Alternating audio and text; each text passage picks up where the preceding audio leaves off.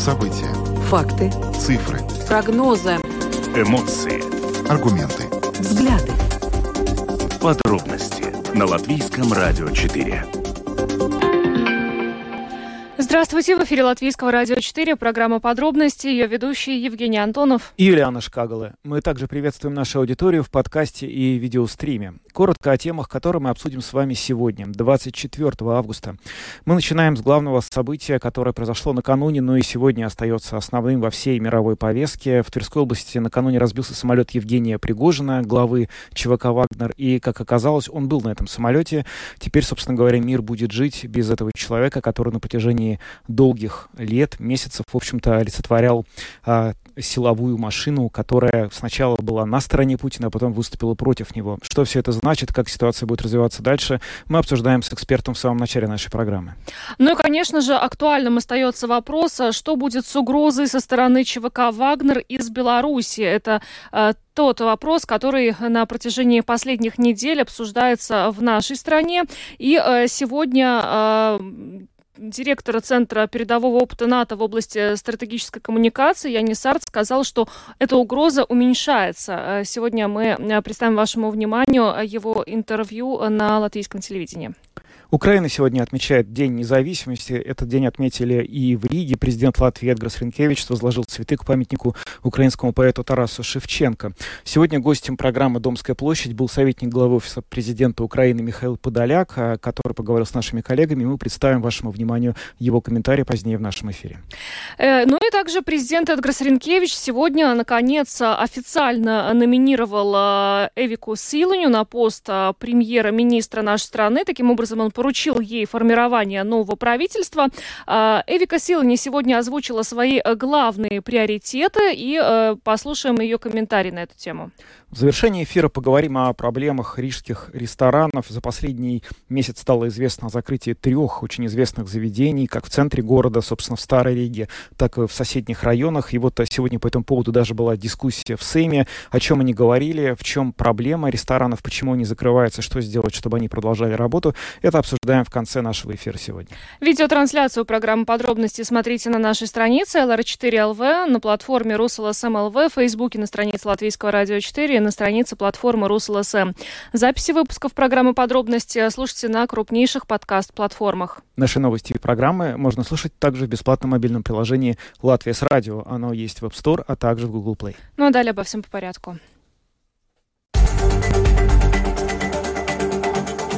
Подробности прямо сейчас.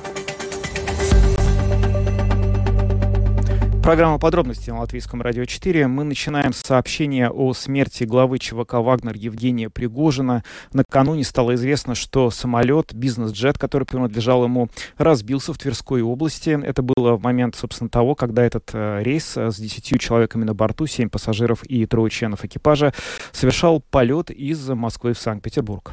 Росавиация подтвердила смерть главы ЧВК «Вагнер». Впрочем, в Европейском Союзе эту информацию восприняли восприняли сдержанно, и некоторые чиновники, в частности Еврокомиссии, сказали, что сомневаются в достоверности этой информации. С нами на прямой видеосвязи Дмитрий Гудков, бывший депутат Государственной Думы России. Дмитрий, здравствуйте. Да, приветствую вас. Ну, вопрос, наверное, первый, который сейчас все задают себе. Можем ли мы быть уверены, что тот самый Пригожин находился на борту? Вы сами для себя на этот вопрос отвечаете как? Ну, на мой взгляд, да.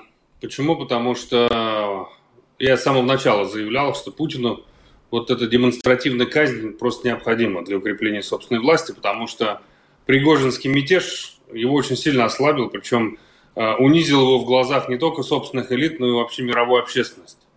И тогда я сказал, что э, несмотря на все договоренности, несмотря на то, что Пригожину вернули деньги, отправили там в Минск и прочее, прочее, э, он не может себя чувствовать в безопасности, потому что Путин предательство э, и вот такое унижение никому не прощает. Собственно, э, в общем, все так произошло, как я предполагал, даже быстрее просто, чем я думал. Потому что ну, здесь нет э, оснований полагать, что это какая-то случайная э, авария и катастрофа, да, э, либо это теракт, взрыв, либо ПВО, скорее теракт, не знаю, ну, по крайней мере, вот я почитал разных аналитиков, больше похоже на взрыв в самолете. Очевидно, что была слежка, очевидно, что докладывали о прохождении его там границы или как пропускного э, пункта, как, или паспортного контроля, не знаю, что там у них во Внуково. Вот, но камеры там точно стоят, и, раз, э, и Росавиация, и потом э, федеральные телеканалы, спецслужбы настолько быстро подтвердили его смерть. Видимо, значит, они э, следили, сел, не сел, взрывать, не взрывать. Но я думаю, что э, Пригожин, в общем-то, стал жертвой той самой культуры насилия, которую он пропагандировал. Да? То есть начиналось с кувалды, закончилось кровавым месивом в самолете. Вот, так что, ну, я не могу сказать, что на 100% уверен, но на 99%. Угу. То, что Пригожин в этом самолете находился. Но, очевидно, Кремль э, в дальнейшем, ну, как и Следственный комитет, не сообщит о том, что э, Пригожин был ликвидирован по приказу Путина. Как, на ваш взгляд, они могут, ну, э, преподнести информацию о том, почему, собственно, э, произошло это крушение? Нет, конечно, власть не возьмет на себя ответственность за это убийство. А, потому что одно дело дать четкий сигнал элитам, вот продемонстрировав такую казнь в прямом эфире, да, напугав всех. И, по сути, это сигнал элитам, даже не думайте. Даже не думайте э, строить какие-то планы на смену власти Путина на кого-то другого. Вот с вами будет так же, как с Пригожиным. То есть этот сигнал, он считывается. А для общества, обществу зачем рассказывать, как все было? Обществу сейчас, скорее всего, с помощью пропаганды представит миллион всяких версий теракт, ВСУ, Украина, дрон летел там, ну, все что угодно. И версий, как, как всегда, должно быть очень много, чтобы люди запутались и обсуждали эти разные версии. Дальше будет, не знаю, там, с, э, значит, свидетели секты, значит, взрыва, свидетели секты удара ВСУ, свидетели секты там нападения американцев. Вот я думаю, единственное, э, вот это ура-патриотическое крыло информировано, оно, конечно, ни во что не поверит я думаю, что Путин э, получит серьезные с ними проблемы. Но э, у Путина и не было хорошего решения. Ему важно было он, э, наказать Пригожина и показать всем, что прощения здесь не будет. Потому что Путин больше всего боится угрозы от своего собственного окружения. Ну вот вы сказали, что этот сигнал, который был послан российским элитам, он считывается, но вот хочется понять, до какой степени всеми он будет считан именно так, как вот вы это сейчас сказали. Когда случился мятеж Пригожина два месяца назад, стали много говорить о том, что среди элит российских есть немало тех, кто на самом деле является сторонником Пригожина, выступает за то, чтобы действительно как-то радикализировать действия России, в частности, во время войны в Украине. Можно ли сейчас считать, что какая-то часть этих людей, она действительно, ну, я не знаю, знаю, не то, что она будет как-то мстить за Пригожина, но начнет делать какие-то действия, которые будут направлены против режима Путина. Э, здесь угроза может быть не только от этих людей. Да? На самом деле большинство чиновников, а, назовем их так, предприниматели, олигархи не подходит слово, потому что олигархи имеют политическое влияние, наши не имеют. А, э, ну, тут на 90%, до 95%, если не 99% против войны – и чувствуют себя а, мерзко, потому что попадают под санкции, как бы не могут заниматься бизнесом, ну и так далее. То есть и отсюда угроза тоже может исходить. Как раз Пригожин всего лишь инструмент. То есть а, Пригожин, а, когда проводил мятеж, я думаю, кто-то знал об этих планах. Не просто так они там Суровикина э, держали достаточно долго и продолжают, по-моему, держать. Вот кто-то был готов воспользоваться ситуацией, стать бенефициаром. А, если бы мятеж удался. Но смотрите, здесь а, на самом деле сигнал номер один, который Путин отправил. И он считывается именно таким образом. Если вы попробуете свергнуть Путина, с вами будет то же самое, что с Пригожиным. А есть еще и другой сигнал, который вряд ли, в котором Путин заинтересован. Он звучит примерно так, что если вы вдруг надумали организовать какой-либо переворот, останавливаться больше не нужно договариваться ни в коем случае нельзя, потому что от вас избавить надо идти до конца. Вот это второй э, сигнал, который э, без, э, так сказать, желания самого Путина получили действующие лица. И теперь я уже не верю ни в какой вариант мирных договоренностей или мирного отстранения Путина от власти. Если вдруг элиты захотят его как бы э, сменить, то в случае табакерки он гораздо более скажем так, э, вероятной, чем какой-нибудь кейс, повторение кейса Назарбаева. А если... Так что вот здесь сигналы разные абсолютно. А если у той же ЧВК «Вагнер» э, сейчас э, ресурсы для того, чтобы осуществить вот этот вот поход возмездия, о котором э, ну, некоторые телеграм-каналы накануне сообщили, или это просто такие вот воинственные заявления, которым, на которые не стоит обращать внимание? Самостоятельно у них нет сил. Но если какой-то раскол произойдет, то вот эти вот остав, остатки ЧВК Вагнера, они могут просто к кому-то присоединиться и какую-то группировку усилить. Я не знаю, будет, будет ли что-то сейчас. На мой взгляд, нет, скорее всего, да, но а, в случае обострения действительно настоящего раскола а, мы о них еще услышим. Mm-hmm. А сама ЧВК «Вагнер» вот в нынешней ситуации, когда фактически она обезглавлена, потому что и Пригожин, и второй человек за Пригожиным находились на этом борту, который разбился вчера, что будет происходить с ней? И может ли получиться так, что эти вот э, наемники, бойцы этой ЧВК теперь как-то усилят э, другие ЧВК, которые сейчас вроде бы более провластные, о существовании которых мы тоже недавно много узнали? Да, я думаю, часть перейдет э, под контроль Минобороны, часть перейдет в другие разные ЧВК, а, но тем не менее все равно эта группа, она будет формировать общественное мнение а, в социальных сетях, причем а, как раз вот эта ура патриотическая сила, да, назовем так, ну, часть гражданского общества. В прошлом это союзники Путина, это люди, которые Путина поддерживают. Очевидно, что теперь они переходят в оппозицию самому царю. Вот. И даже если они как наемники найдут себе сейчас какие-то финансирование, то очевидно, что Путина они теперь не очень любят, мягко говоря. Поэтому если вдруг созреет решение в элитах от Путина каким-то образом избавиться, они это будут делать еще и с удовольствием. Ну и актуальный для Латвии вопрос, а кому теперь будут подчиняться те вагнеровцы, которые находятся на территории Беларуси и которые представляют э, некоторую угрозу для э, стран э, Балтии и Польши, вот как вам кажется? Э, я думаю, что после заявления американцев э, их не надо как-то самостоятельно воспринимать. А американцы четко сказали, любая, любая провокация, любое нападение ЧВК «Вагнер» мы будем воспринимать как нападение российского государства. Да, то есть э, американцы никакой разницы не видят.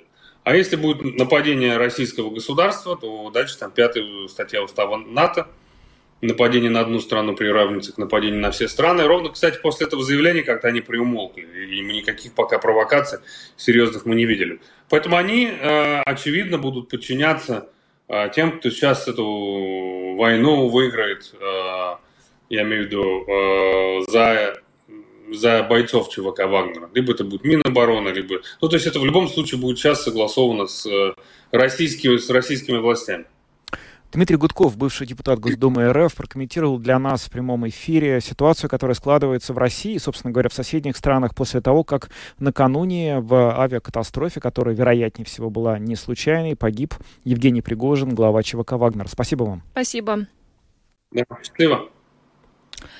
Да, ну э, интересный комментарий э, Дмитрия Гудкова и вот э, в частности о том, как, собственно, Россия теперь будет предоставлять информацию о том, что же на самом деле случилось с Пригожиным. Но интересно, что Гудков не сомневается, что именно Евгений Пригожин был на борту самолета, который вчера потерпел крушение, в отличие от многих других экспертов. Сейчас мы видим очень много спекуляций на эту тему. Да, спекуляций довольно много. На самом деле они всегда всегда будут, потому что такие э, события, происшествия, не знаю, катастрофы, как угодно подбирайте слово, они всегда рождают очень большое количество конспирологических версий. Еще вчера писали, что такие люди, как Пригожин, никуда не уходят, э, это не мог быть он, у него куча двойников и так далее.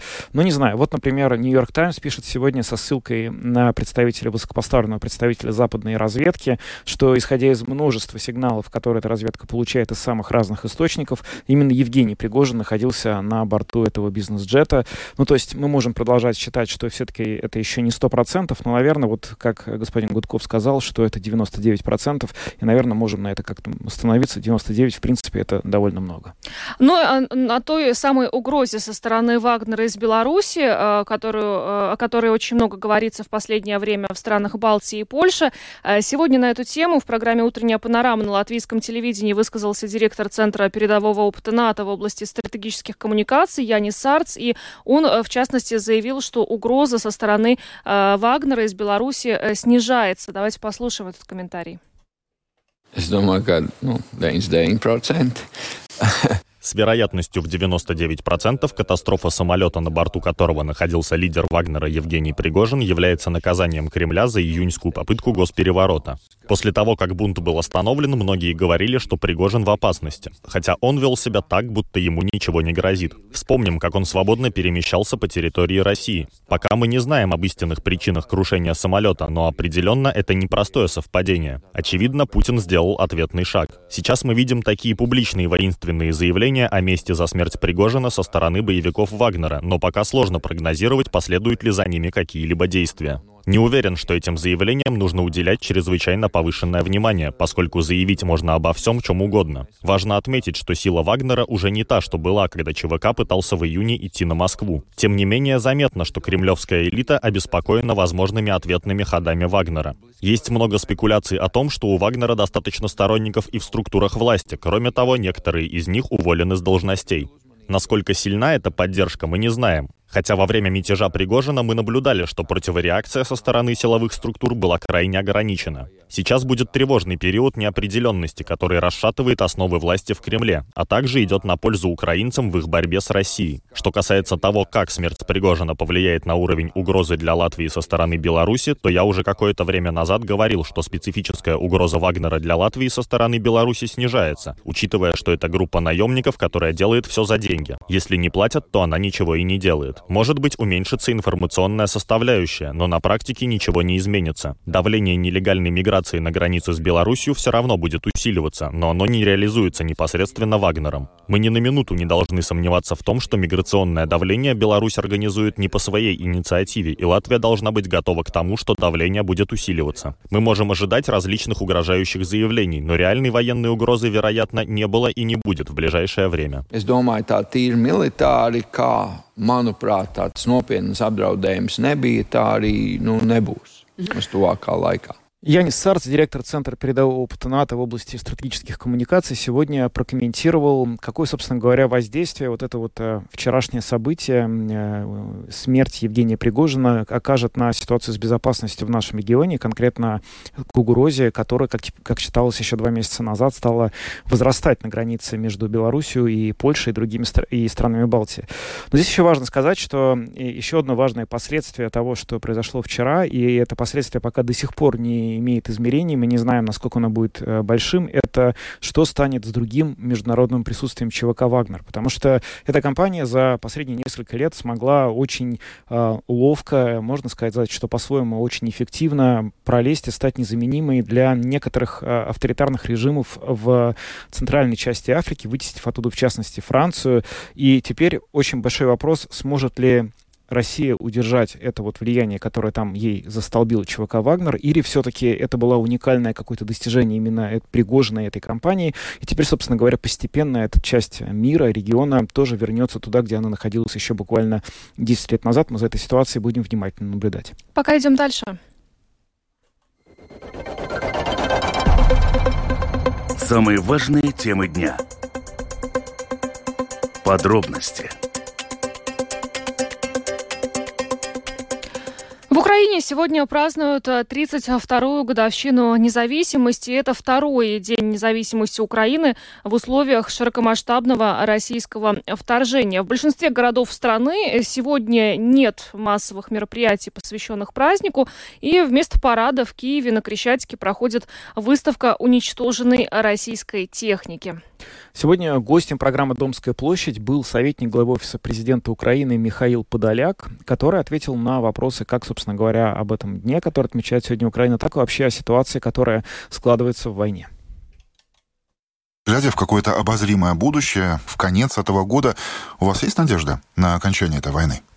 Смотрите, надежда есть, если говорить вообще о завершении войны, надежда есть в то, что в любой момент может случиться прорыв, существенный прорыв по линии фронта где-либо, потому что наступательные операции, их десятки на разных направлениях, и они сегодня накапливают эффект, да, накапливают эффект э, ударов по первому эшелону. Но в любой момент может произойти прорыв, подчеркиваю, в любое, завтра, послезавтра, через месяц, через три месяца. И, соответственно, российский фронт может сложиться. Обвальное будет наступление тогда, потому что как только ты преодолел минные поля, преодолел вот это, скажем так, инженерная конструкция первого и второго эшелонов, то, соответственно, дальше оперативное пространство выглядит совершенно иначе. И, соответственно, война будет уже выглядеть, опять же, совершенно иначе, и тогда мы сможем с вами говорить о финализации как таковой. Сейчас период накопления, накопления наступательного эффекта украинской стороной. Поэтому, в принципе, конечно же, если мы будем получать больше техники сегодня, да, еще раз подчеркиваю, какой техники, на данном этапе нужны следующие четыре вида техники. Первое — это дальнобойная ракета в большом объеме, потому что она позволяет позволяет уничтожить логистику снабжения российской э, оккупационной группировки. Второе — это, безусловно, ремонтные возможности и бронетехника. Ну, вместе ремонтные возможности для того, чтобы быстро ремонтировать бронетехнику и отправлять ее на линию фронта. Третья составляющая — это, несомненно, авиационный компонент или системы противоракетной обороны, либо-либо для того, чтобы дозакрыть небо, особенно над наступающими порядками украинцев с точки зрения эффективности наступательных операций. И четвертая составляющая — это, безусловно, снаряд и дрон, потому что и дрон, и снаряд говорят, они в этой войне играют очень важную роль, то, конечно, мы сможем говорить, если вот этого объема будет больше, мы сможем говорить об существенном ускорении э, финализации войны. И она может и в этом году закончиться, а может затянуться до следующего года. Бавовна в Крыму, дроны в России, Подмосковье. Это только начало, заметил глава вашей разведки господин Буданов. Начало чего? Вот как бы вы могли продолжить э, то, что сказал э, ваш Это коллега? На- начало переноса войны в полном объеме на территорию автора войны. То есть война в полном объеме, и мы это можем гарантировать, будет точно так же присутствовать на территории России, как она присутствует в Украине. Они точно так же должны будут вкусить все прелести, я с кавычкой говорю об этом, все прелести того, что они делали в течение этого всего времени с Украиной. Это все атаки, это сирены, это дети, которые уроки проходят в подвалах и так далее.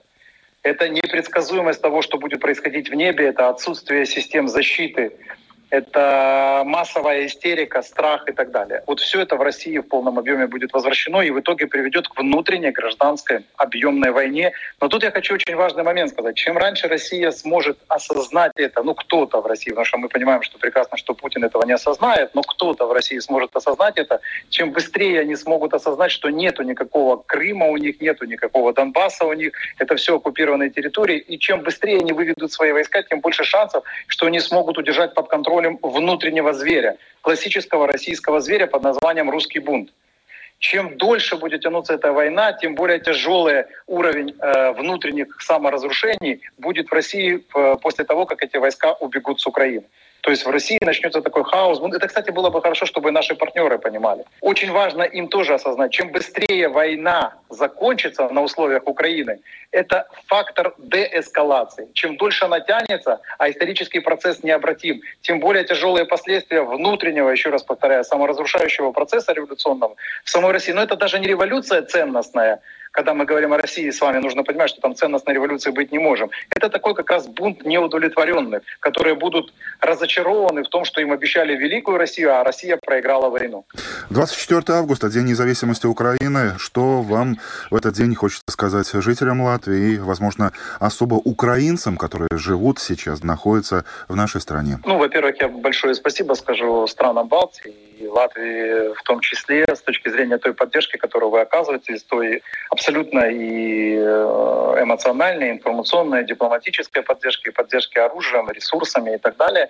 Мне кажется, для вас вообще не существует никаких э, других аспектов сегодня, кроме поддержать Украину для того, чтобы она могла выиграть эту тяжелейшую войну. Это очень круто, когда есть люди, которые понимают ту боль, с которой мы живем. Что касается независимости, независимость это ведь не абстрактное слово. Независимость это определение, опять же, я возвращаюсь к главному определению, кто ты и на что ты готов ради того, чтобы оставаться таким, как ты хочешь быть. Это всегда очень сложно. Очень сложно, потому что легче пойти на какие-то компромиссы, на какие-то договоренности, стать на колени перед более сильным, принять его правила и потерять свое я, потерять свою идентичность. Так вот, День независимости Украины, второй год, который мы будем э, отмечать во время войны, во время тяжелейшей войны, он говорит о том, что мы знаем, кто мы. Мы знаем, кто такие украинцы, мы знаем, почему исторически мы будем всегда теперь существовать как важная составляющая человечества, и мы платим за это большую цену. Но, к сожалению, для того, чтобы мир осознавал простые истины, что нельзя потакать злу, нельзя идти на поводу у зла, нельзя отказываться от выбора, от свободы, от конкуренции, мы, мир должен периодически, наверное, видеть ту цену, которую ты за это будешь платить. Вот Украина сегодня платит максимальную цену за право мира, демократического мира, оставаться свободным. Для нас День независимости — это, конечно, выбор той дороги, тяжелейшей дороги, которую мы осознанно сделали. Михаил Подоляк, советник главы Офиса президента Украины, сегодня в эфире программы «Домская площадь» рассказал о своих ощущениях а, сегодня в День независимости Украины. Но это только фрагмент интервью Михаила Подоляка э, нашему коллеге Андрею Хуторову. Полностью можете послушать его э, в архиве Латвийского радио 4 на нашей странице LR4LV. Ну что ж, а мы идем дальше, будем говорить о формировании правительства. Латвийское радио 4. Подробности.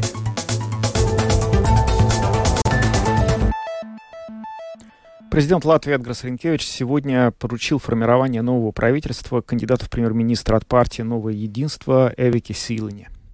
А, ну, собственно, никакого сюрприза в этом э, не было. Правда, мы это заявление ждали уже пару дней назад, но вот сегодня, наконец, президент это сделал. А, он э, также сказал, что ну, возлагает надежды на Эвик Силаню и э, считает, что у нее все получится. Правда, пока непонятно, в каком формате будет новая коалиция работать, потому что по-прежнему вот Эвика Силаня говорит, что она попытается создать коалицию из пяти партий, партии. Правда, такое ощущение, что э, ее потенциальные партнеры эту идею уже как-то похоронили, и, собственно, никакой коалиции с пяти партий не будет. Э, но есть разные э, варианты из трех-четырех партий, как это можно сделать. Эвика Силани сегодня, после того, как президент официально уже поручил ей формировать новое правительство, журналистам рассказала о своих приоритетах на этом посту, на посту премьера, если в итоге она им станет. Давайте послушаем, что будет входить в эти приоритеты. Man būs uh, gana liels У меня впереди много работы для того, чтобы внутренняя и внешняя безопасность нашей страны оставались абсолютными приоритетами. Для того, чтобы мы могли позаботиться о нашей безопасности, в нее нужно будет вкладывать дополнительное финансирование и искать дополнительные человеческие ресурсы. Мы сможем повысить благосостояние нашей страны только тогда, когда у нас будет ясность относительно нашей безопасности, какую мы сейчас имеем благодаря нашим союзникам по НАТО. Спасибо нашему президенту за выдвинутую к 2030 году цель. На мой взгляд, она достаточно амбициозна, но мы все вместе должны двигаться к ее реализации. Достигнуть этой цели мы можем, если имеем хорошее содержание в школах, понятную для детей систему образования, педагогов, которые способны всему обучить, доступное здравоохранение без длинных очередей. Для нас важны права человека, чтобы каждый житель чувствовал свою принадлежность к Латвии, чувствовал, что он нужен Латвии. И еще одна достаточно новая вещь в политике. Я бы хотела не то чтобы составить план по борьбе с бюрократизацией, а определенно снизить уровень бюрократии в стране. Я хочу создать такой госаппарат, который будет развернут лицом к людям, потому что часто это является препятствием, из-за которого и иностранные инвесторы думают, выбирать ли Латвию в качестве страны, куда вкладывать средства. Конкуренция банков и финансовых учреждений – один из моих приоритетов приоритетов. Я планирую начать с неотложных дел, которые нужно завершить до конца года. Это сети распределения электричества, ипотечные кредиты, инфляция и цены на продукты питания. План правительства на ближайшие три года будет включать в себя названные мною приоритеты и те вещи, которые предложат партнеры по коалиции.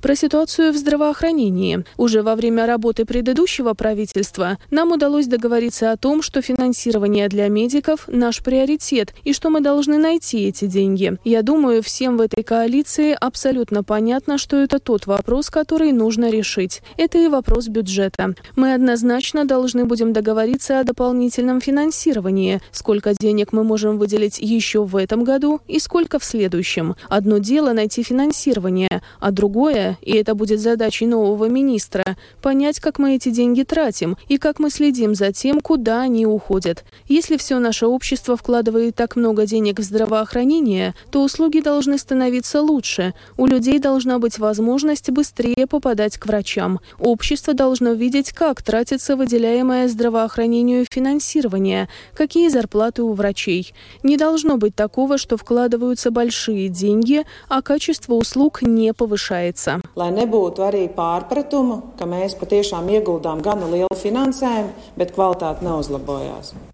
Это был фрагмент выступления кандидата на пост премьер-министра Эвики Силани, которая уже завтра начнет встречаться с партиями для того, чтобы сформировать правительство. А, собственно говоря, об итогах этих консультаций уже 30 августа она должна рассказать президенту Ренкевичу. А, кстати, сегодня, а, после того, как а, Силани была официально выдвинута кандидатом на пост премьера, политолог Филипп Раевский агентство «Лето» прокомментировал вообще сроки, вероятные сроки, когда же будет а, сформировано новое правительство. И вот э, у него не очень-то оптимистичные прогнозы, но он сказал, что он не настроен э, оптимистично в этом отношении, учитывая, как продвигались до сих пор партийные переговоры. То есть не будет вот слишком просто в этом процессе и быстро по его мнению, не получится все это сделать. Да, это интересная точка зрения, но я думаю, что, возможно, то есть можно ли переносить э, э, трудности во время переговоров с трудностями по созданию коалиции, тоже неоднозначный факт, потому что все-таки они пытались все это время партии обсуждать создание вот этой широкой пятипартийной коалиции, где явно очень много каких-то противоречий, которые зачастую невозможно было сгладить. Если теперь мы приходим к тому, что пятипартийной коалиции, вероятнее всего, не будет, то, собственно говоря, между четырьмя партиями там не о чем особенно особенно будет прямо так спорить, да, и можно будет просто взять и создать кабинет. Ну, кроме некоторых партнеров, возможно. Да. Ну, посмотрим. Что ж, идем, идем дальше, поговорим о ситуации с ресторанами в нашей стране. Самые актуальные темы дня. Подробности на прошлой неделе мы с э, Латвийской ассоциацией ресторанов уже обсуждали э, достаточно печальную тенденцию. Дело в том, что э, в августе, э, как выясняется, уже третий известный ресторан в Риге объявил о своем закрытии. На прошлой неделе мы обсуждали, что соответствующими заявлениями выступили ресторан «Винсенс» и «Монтероса». И вот накануне стало известно, что в сентябре закроется рижский ресторан «Чарльстонс». И вот Латвийская ассоциация ресторанов уже э, Э, неоднократно повторяла, что отрасль нужно спасать, и один из эффективных, по их мнению, инструментов – это снижение НДС. Сегодня, э, наконец, вопрос э, дошел до парламента. Там он обсуждался на заседании профильной подкомиссии, на которой присутствовали и представители многих ресторанов, и служба госдоходов, и Минфин. В общем, удалось ли убедить политиков в необходимости снижения этого НДС? Сейчас узнаем. С нами на прямой видеосвязи связи Эндис Берзиниш, владелец и шеф-повар сети ресторанов Вайрек Саус, который тоже присутствовал на заседании подкомиссии. Эндис, добрый вечер. А, добрый день. Да, здравствуйте. Ну, какие сегодня у вас хорошие или новости? Насколько плодотворно прошла дискуссия и чего в, в рамках этого разговора удалось достичь?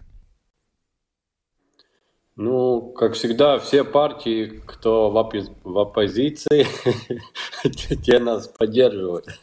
Все как как, как, как, как идут э, в эту... В коалицию? Нет, в коалицию, да, так они как-то, что-то у них меняется. Они через какую-то дверь проходят, по-моему.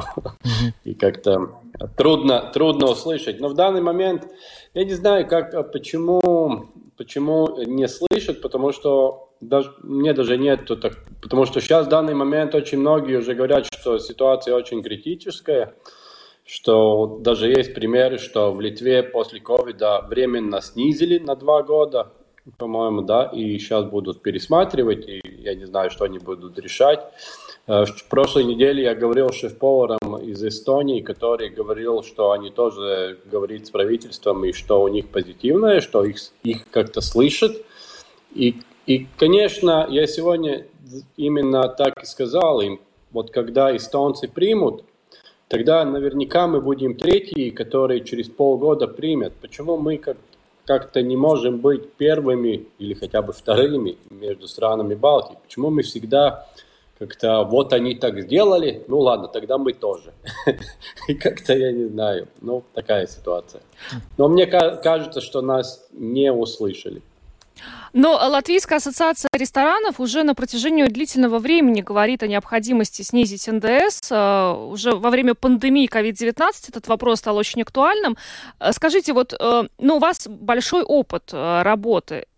Как сейчас вот кажется, снижение НДС это единственный эффективный механизм в нынешней сложившейся ситуации? Или есть какие-то, может быть, другие механизмы, которые позволили бы ресторанам, ну, не то что оставаться на плаву, а работать с прибылью?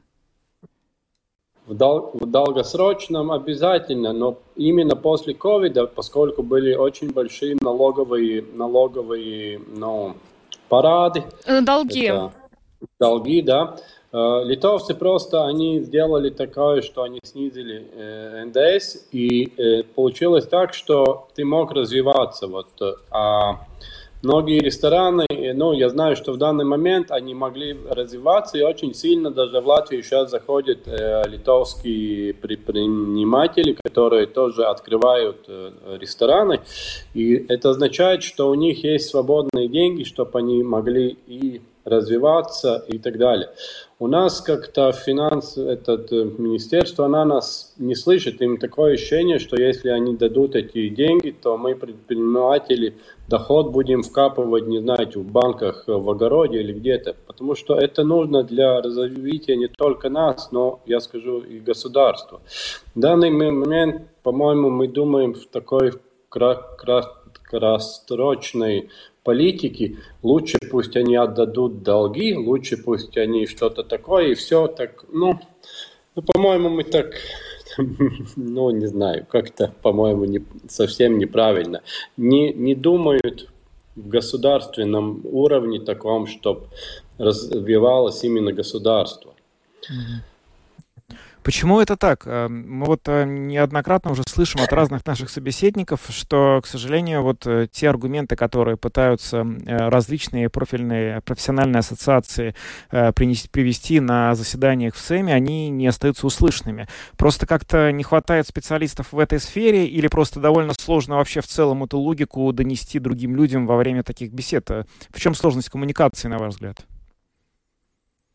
Э, я не знаю, по-моему, в данный момент случилось такое, что э, те, которые могут это, ну, э, Министерство финансов, это подвинутые бы уже пять лет или сколько, да, и там такое ощущение, что, ну, мы один раз сказали нет, и мы больше ваших аргументов не слышим. И мне кажется, что жизнь идет вперед. Ну, возможно, пять лет обратно, может быть, и не было так ну, было бы хорошо, если бы сняли ПВН, но, возможно, это было бы не катастрофически. Но в данный момент мы говорим уже о банкротствах и о том, что мы действительно очень стагнируем, что эстонцы и литовцы просто они э, двигаются быстрее вперед. И мне такое ощущение, что я бы с удовольствием купил билет э, нашим депутатам, пусть они съездили в Вильнюс или в Таллин и поняли, как как много мы отстаем уже. Но, не знаю, ну, они просто, как я сегодня слушал, они поставили это все в Excel. Вот нам, нам кажется, что так не будет, потому что это договоренность, которая есть, мы просим на два года, и мы обещаем, что эти деньги очень много маленьких перейдут. Я надеюсь, что больше ну, в легальные. А, мы, наше наш именно Вайрак Саулес фирма, мы думаем, что большой, ну, какую часть мы отдадим на заплаты, но какую-то часть мы сможем снизить именно продукт, ну, это, это цены в ресторане. Это не идет такое, что вы нам сделаете ПВН, и мы будем просто эти деньги, не знаю, забирать. Ну, такого нету. И поскольку очень хорошо сказал один человек, если если наша, наша отрасль так, ну, так долго, ну, действительно мучается с всем этим, значит, налоговая, ну, невозможно такое, что целая отрасль набралось людей, которые ничего не понимают. Это означает, что политика налогов в этой отрасли что-то неправильно, и государству это надо слушать и регулировать. Но как-то, по-моему, не слышат нас. Эндис, если действительно не услышали, вот сегодняшняя встреча в таком достаточно больш... широком формате э, не принесет результатов, какие перспективы для ресторанной отрасли вы видите? Потому что вот Три ресторана, известных за август, сообщили о том, что все, мы закрываемся. Вот так и будет продолжаться? Я думаю, что да. Я думаю, что банкротство, потому что были очень много налогов, которые, когда был COVID, их можно было отложить на три года. И сейчас этот срок подошел, да. И или тебе надо платить, или тебе надо... Конечно, фина... Министерство финансов сказало такую фразу – ну, вы можете позвонить и отложить еще на 2-3 года. Но это, это, ну, это не решение просто откладывать. Ну, мы не решаем суть. Мы решаем, ну, мы можем просто э, мертвецу проплатить, поплавать еще там пару метров вперед, да, но, но надо решать фундаментально. И это как-то не, не слышит, потому что я думаю, что будут очень много банкротств в ближайшие полгода. Ну а вот а, как быть э, с заявлениями некоторых финансовых чиновников, что сфера общепита в Латвии это одна из тех секторов один из тех секторов экономики, где очень довольно высок уровень, скажем так, выплаты зарплат в конвертах, где существует серьезная проблема с тем, что предприятия просто не платят государству налоги. Насколько, на ваш взгляд, эта проблема в настоящий момент существует? Насколько вообще актуально об этом сейчас говорить?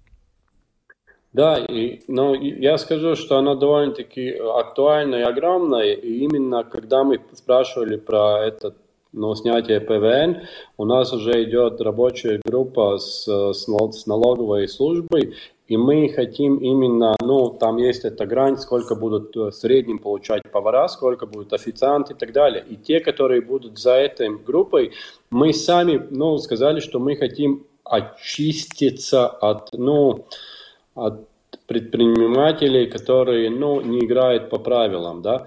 И, ну, я говорю, есть такие вещи, которые мы не только просим, мы тоже готовы очень много давать. И когда в, таки, в таком разговоре, ну, когда нас не слышат, даже когда мы очень много ну, сделали э, таких э, домашних работ, э, которые мы готовы и продолжать, и нам говорят, что ну, мы посчитали, все-таки нет. Мы посчитали, все-таки нет. Ну, такое ощущение, что какая-то плата как будто заела, и, не знаю, надо чем-то ее выбить, может быть.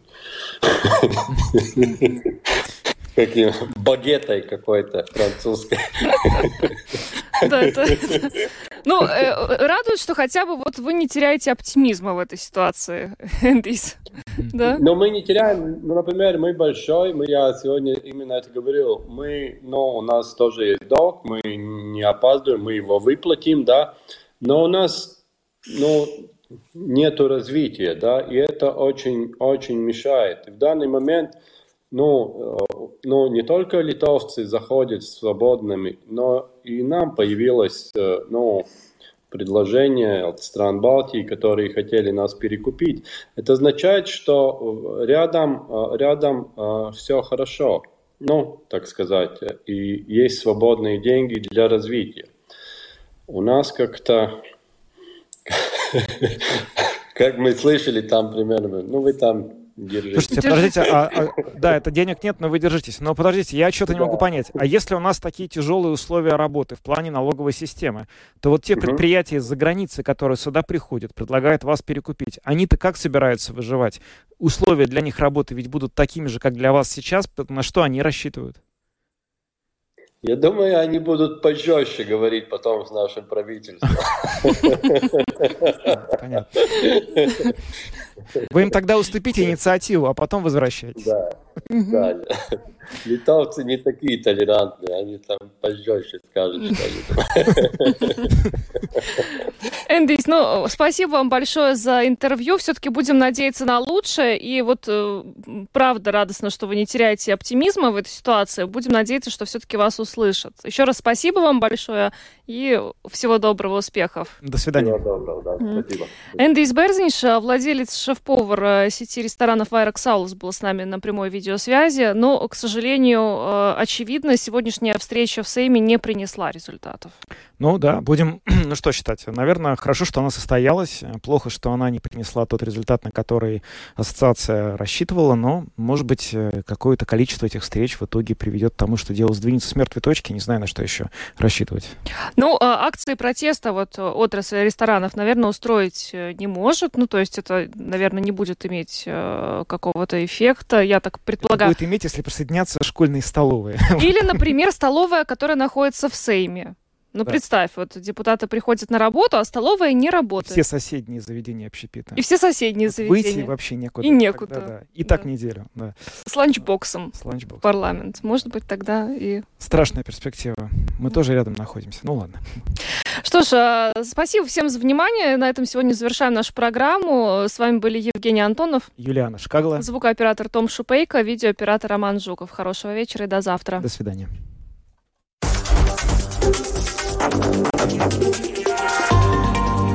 Латвийское радио 4. Подробности по будням.